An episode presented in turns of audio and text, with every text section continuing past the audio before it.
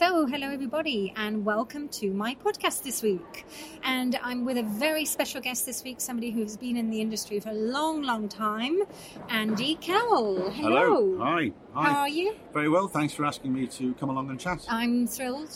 And actually, we are sitting here at the IATEFL conference. Indeed. So, um, Indeed. Well, for me, it's a it's a it's a home game for me because it's uh, Liverpool, and I grew up on the Wirral, just over the other side of the water. wow. So I actually saw my mum and dad this morning, and then came into the CLT conversation. So Wow. it's quite weird to combine the two worlds. Fantastic. So, you're a true Liverpudlian. No, it's actually quite important not to do that. Um, I'm a Wirralian. A Wirralian. A Wirralian uh, is somebody who comes from the peninsula Yes. that is between the River Dee and the River Mersey, uh, and it's a lovely part of the world, and it causes all sorts of sort of intercultural issues with real Liverpudlians who think we are the posh part, oh. and then we have a whole goodness. conversation about what's posh, what isn't, Goodness. and then we have a similar for most people. Although my accent is quite neutral for teaching purposes, if I had my normal accent, it sounds to most people like I'm from Merseyside, hmm. which is true because. Yeah. Wirral is Merseyside, but it used to be Cheshire.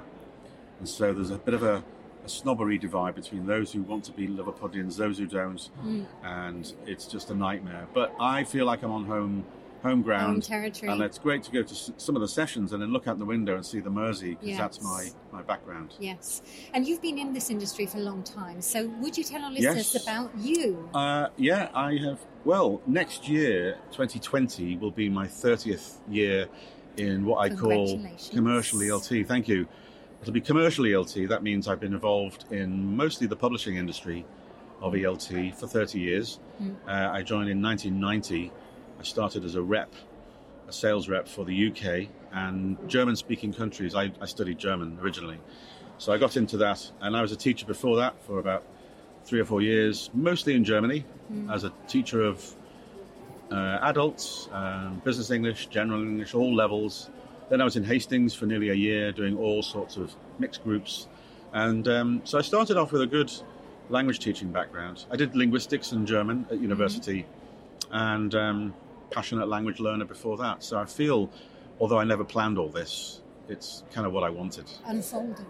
It, it, it, it emerged, It as the Dogme, the Dogme teachers would tell you Yes. and then yeah, I, I was um, I was really keen to see what else I could do outside teaching. This is back in 1989, 1990. I had no idea about the publishing business. I thought that might be for what other people do whilst I continue teaching. But um, yeah, I got a job at Macmillan and, and started off a career then in a way that most people do in my business, which is they start off as a rep, they climb the ladder a bit, they get a market to look after.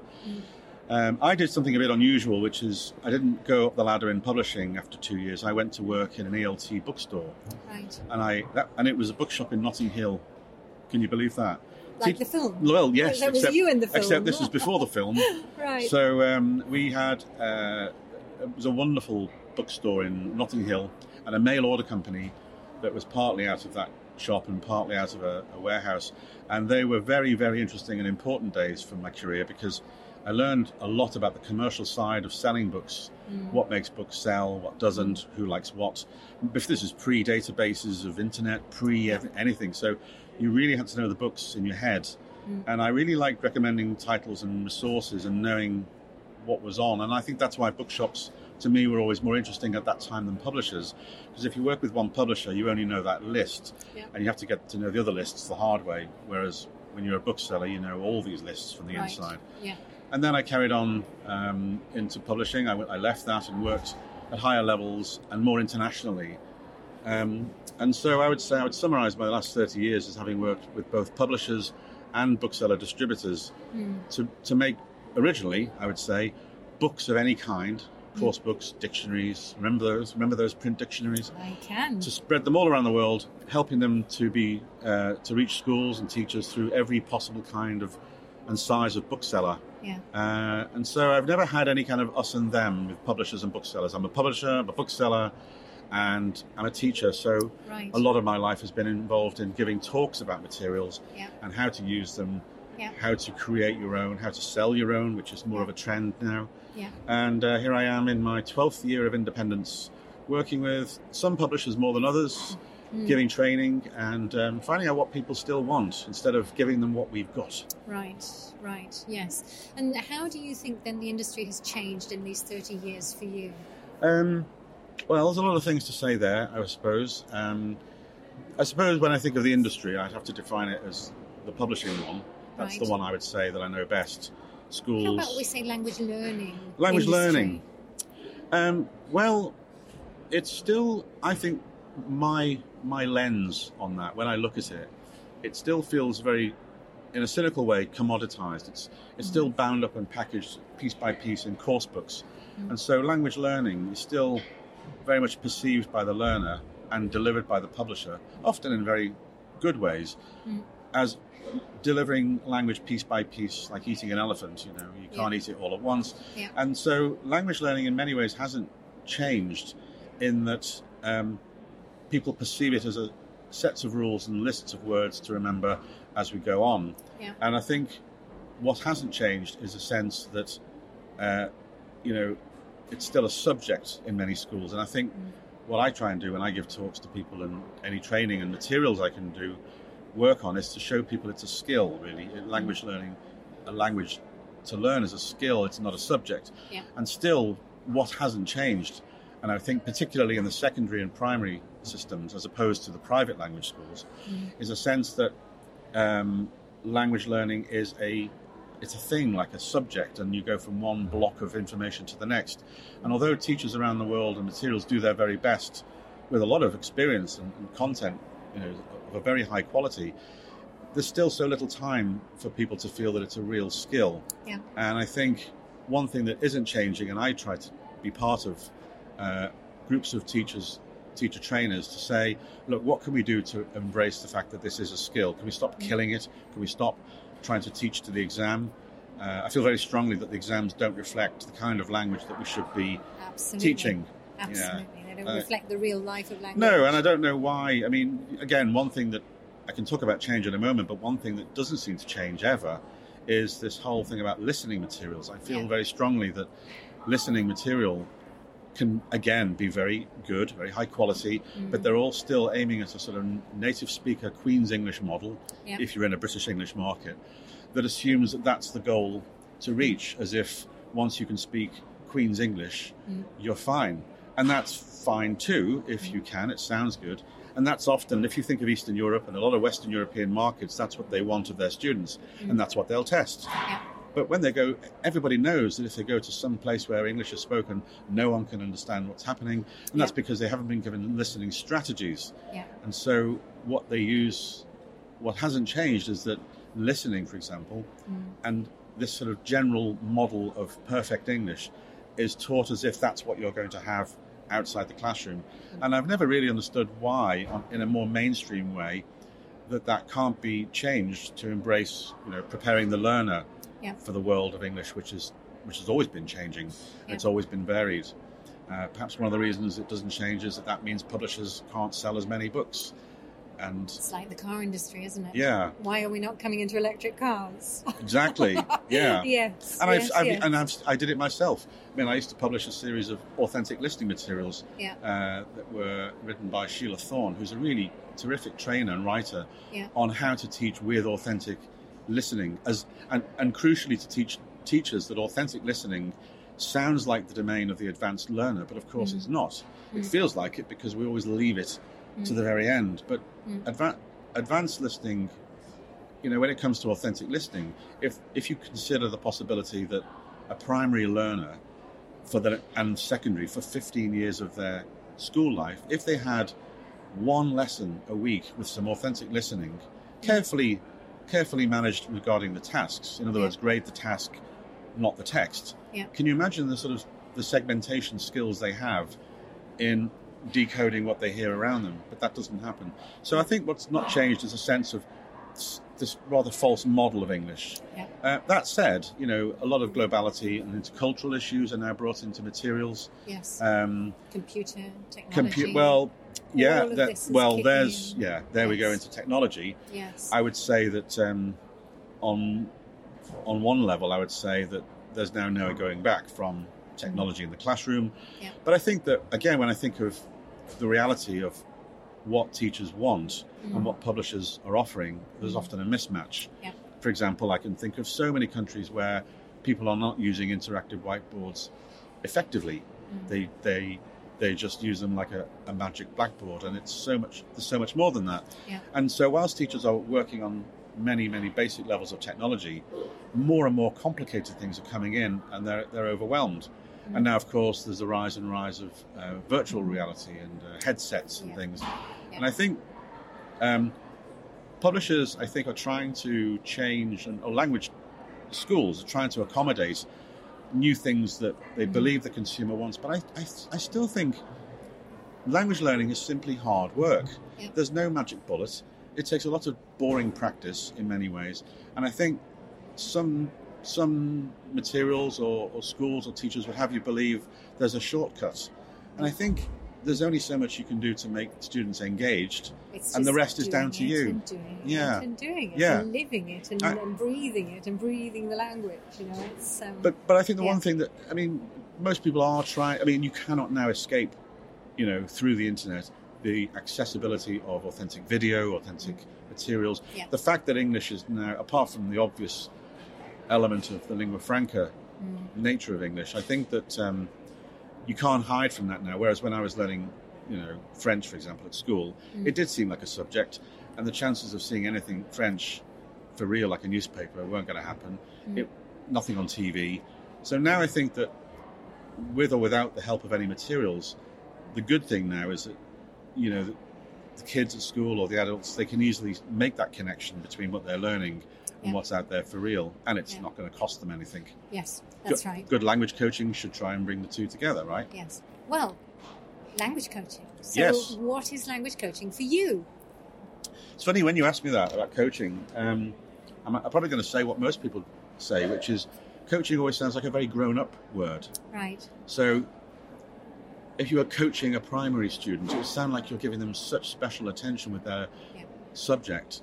I coached a student once to, to do better in his German exams. Yes. So there's coaching in that sense. Yes. But I think the word coach with learning is still, for me anyway, linked to the world of probably working professionals, business people. Mm. If someone tells me they're doing language coaching, Mm. um, I can see that that sounds like a more sophist- sounds more sophisticated than Mm. perhaps going through a course book Right. or delivering what the student might have expected was going to be grammar exercises. Yeah. So coaching lends itself to feeling like a more considered approach Yeah. to the lesson, which is good and probably is. Mm. And then the other thing I think of is business English. Right. Coaching is often used. I suppose if you ever looked online and looked at the collocations of English teaching and coaching, I think you'd see more of the word business Mm. than anything else. Yeah. But it looks like it's changing, and that's a good thing. Well, it's interesting because you know the the first comment you made about coaching. Um, when I was doing my research, apparently in the 17th century, the word coach was the first. Uh, the first meaning of the word coach was a private tutor. Really? Yes. So in the 17th century, we were using it as a tutor. It's kind of ironic, isn't it? Because is. It's a, it gives you a sense of privilege, and yet that's not what you get in economy when you fly, because the Americans will say you fly coach. So it sounds like it's the opposite Right. of, a, Yes. of, a, of a nice Yeah. looked after feeling. Absolutely. And then we get a football coach, we get a sports coach. So we have different connotations with the word coach. Do you know the other thing about the, now I think about it, coaching also suggests a more of a one to one approach. Right. So maybe if it, and if coaching is not a one to one thing, and you have your coaching a group, Yeah. something about the word suggests a very considered, bespoke, Yes. Uh, needs analysis based. Yeah. And you could argue why were teachers never looking at this, the real needs of the students? When you've got 25 kids in a class, I guess it's hard to do a needs analysis. Absolutely. And that's why I think it does become one big, Yeah. you know, herd, herd cohort or herd of students Yeah. moved at the same speed, at the same pace, Yeah. to the same exam. Yeah. And the, the thought of a secondary school teacher coaching anyone sounds like it's only something they do in the evening on a one-to-one. But wouldn't it be wonderful if they didn't have to battle with a herd of 25, 30 Mm. kids pushing them into an exam? Well, wouldn't it be wonderful it if would. we could break into a different way of language delivery and language learning and we get the kids coming out of school speaking languages? Then, then what I'm thinking, yeah, I agree, and I think what that, what that brings us to is, you know, the fairly recent and developed trend of flipped classrooms. Yes, yes, yes. so I suppose if you are using flipped classroom approaches earlier. In other words, students are aware of the material before they go into the classroom, and then the coaching element is, to, is a more of a, a mentoring process of instead of delivering new information, and you spend Yeah. the whole 45 minutes finding out who can and who can't do it. Then, a co- if you're coaching in that sense, that would go hand in hand with flipped learning, Right. and I think that's happening. yes. I think yes, it is. I think that's happening. yeah. Um, it seems to be in, in ELT, and this is really a bit generalistic, but depending on where you go, which countries hmm. and which kinds of schools, there seems to be a divide between your average teacher is doing their best, hmm. basic training, maybe not, uh, with their materials. It, it, you just wonder to what extent training organisations in states, i- you know, in state organisations, training centres around the world, to what extent they're going to let that filter. That's got to come from the top down, because coaching like this and what you do, I think, and others, seems to be the domain of people who've really, really, really thought about it, mm. really, really done their best to change the way they do mm. things, and then go into the freedom that they have in a classroom. Yeah. In other words, without some principal with an AL, a principal, a boss, a headmaster, Yes. or even a local ministry guideline saying, no, Yeah. we're not here to coach anyone, we're Yeah. here to push them through the system. Yeah. So it's going to take, you know, time So, how do you see the future with language learning in that sense, from a coaching perspective. in any or- sense?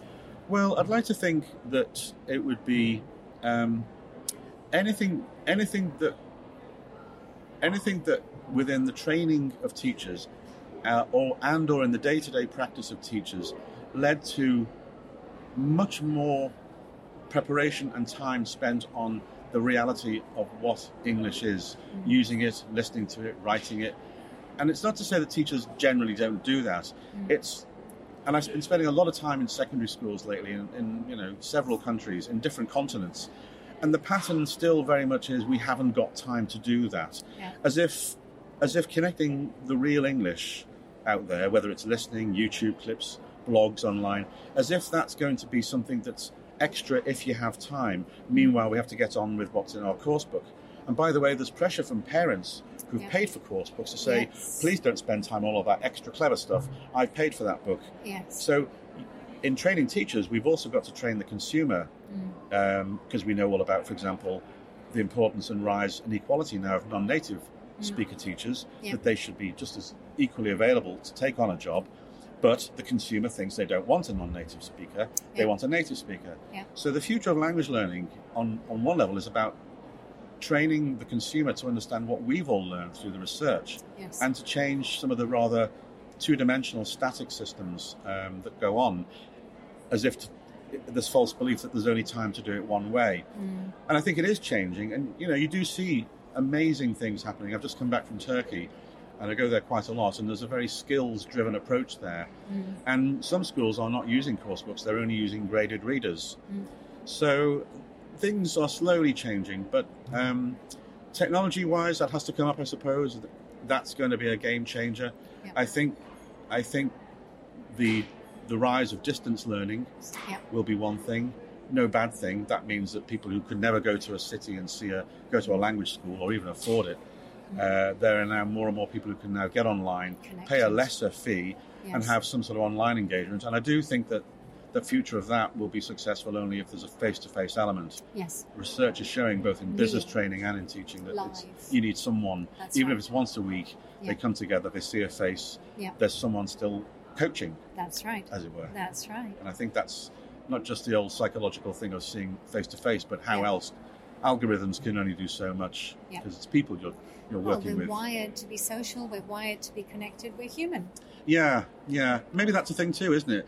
Uh, the, the, the real success in um, courses or materials are going to be to what extent you can incorporate true social learning, social media, That's right. in the in the, in the, in the true sense of the word, social learning platforms, Yeah. peer-to-peer work, Yeah. and the world's ready for that. It's just a case of who's prepared to make the most of the the opportunity and stay on track to get Yeah. that grammar done, do those lists, and teach them the real English. That's right. Well, Andy, I do want to thank you.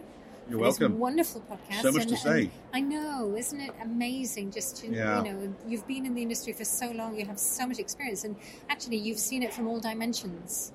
Yeah, and I think I- I do. I have, and I think that people can cynically say that trends come and go, but I think that's okay. I think Mm. you know this this conference is one of the biggest, and it represents you know, a lot of the people who are trying to make a change do it different. Say that they got it wrong, rethink Mm. things. You know, Yeah. people can disagree over methodologies, and I think that's probably going to be the case because language is such an abstract concept. We Yes. we know a lot about it, and we know that there are also unknown areas. Yes. I think part of the fun is people trying out the unknown, Yep. trying it. If it works, it works for you. If it doesn't work for someone else, then That's right, and we're sh- all different. So what may work for you may not work for me. well, there's that's you see fantastic debates here on you know what makes a, a good language lesson. There's no there's nothing perfect. I think Yeah. the trick is to keep an eye on what works and keep Yes. moving forwards. yes. Well, Andy, thank you very much. My pleasure. And to my listeners, thank you very much for listening and tune in next week. Bye.